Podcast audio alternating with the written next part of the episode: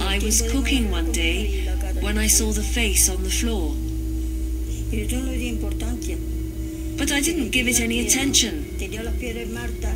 I had a fever then and thought that must have been the reason why I saw this strange face.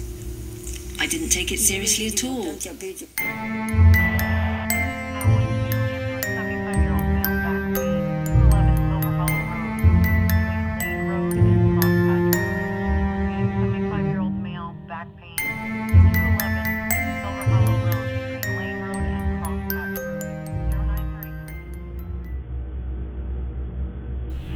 Här har vi nu en berättelse som ger uttrycket stoneface en helt annan innebörd. Vi tar en tripp över till Spanien, till den lilla staden Belmes de la Morelada. Som oftast kort och gott brukar kallas för Belmes. Denna lilla stad på drygt 1800 invånare är mest känd på grund av vad som försiggår på Street Real hemma hos den berömda familjen Pereira. Det hela började den 23 augusti 1971 då Maria Gomes Pereira upptäckte bilden av ett mans ansikte på betonggolvet i hennes kök. Ansiktet blev för var dag allt mer tydligt. Marias make Juan Pereira och deras son Miguel förstörde bilden med en hacka och lade sedan dit ny cement. Borgmästaren i Belmes informerades och förbjöd förstörelsen av ett nytt ansikte. Om fenomenet skulle återkomma ville han att man skulle skära ut ansiktet för att låta det undersökas. Det dröjde inte länge innan ansiktet kom tillbaka. Kemister som undersökte betongen fann inga avvikelser som färgämnen eller några andra förändringar.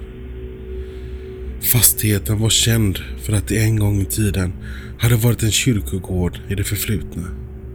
Så golvet grävdes i hopp om att hitta vad som orsakade fenomenet.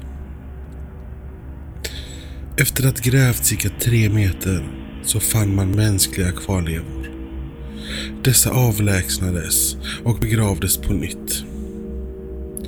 Kort efter att golvet fått en ny betong började nya ansikten att framträda på golvet.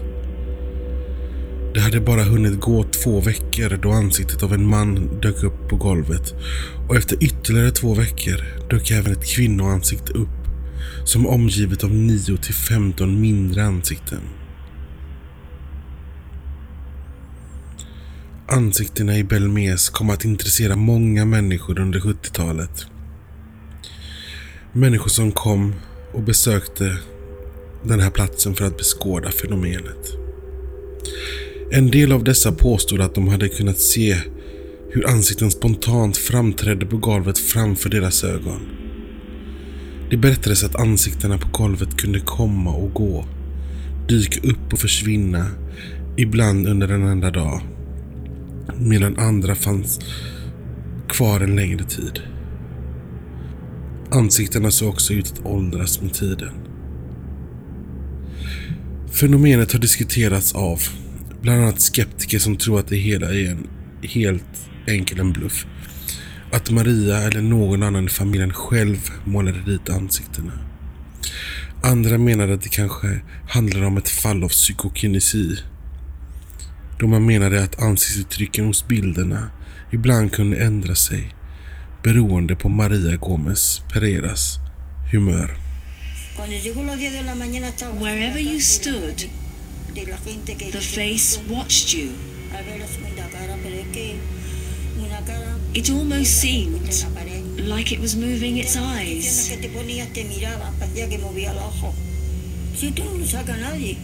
Que te ponías te miraba, parecía que movía los ojos. Si tú no lo saca nadie. Ya Even the scientific researchers were here from Madrid. Vivían 10 días. For 10 days, they searched here with their tools and equipment and tried to find something. Luego le preguntaba yo antes de Before they left, I asked them if they could tell me what they had discovered. Si esto no hay quien lo saque, si They told me, No one can discover the truth here. We will die and never find out what it is. I don't know what this thing is. It's truly something amazing. Una cosa.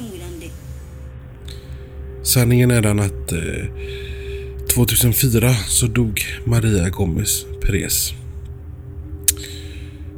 De här ansiktena i hennes hus slutade dyka upp från golvet. Och året, dagen hon dog 2004 så har det inte kommit nya ansikten i det här huset. Men mysteriet fortsätter självklart. Det har börjat dyka upp ansikten i hennes barndomshus istället. Efter hennes död.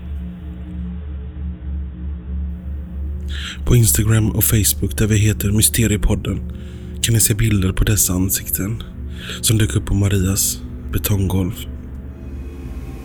Eh.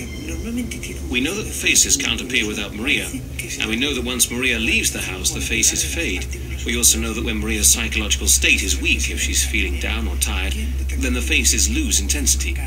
Only God knows why the faces appeared to me.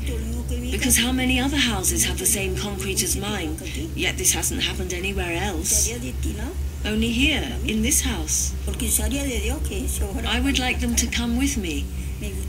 After all, they have given me so much company throughout my life. So I would like them to keep me company in the next world. So people can see that it wasn't fraud, that what happened here is real.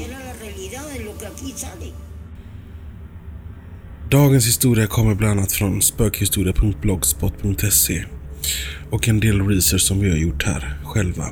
Jag hoppas ni har gillat eh, berättelsen, det här mysteriet. Mitt namn är René Alexander och du har lyssnat på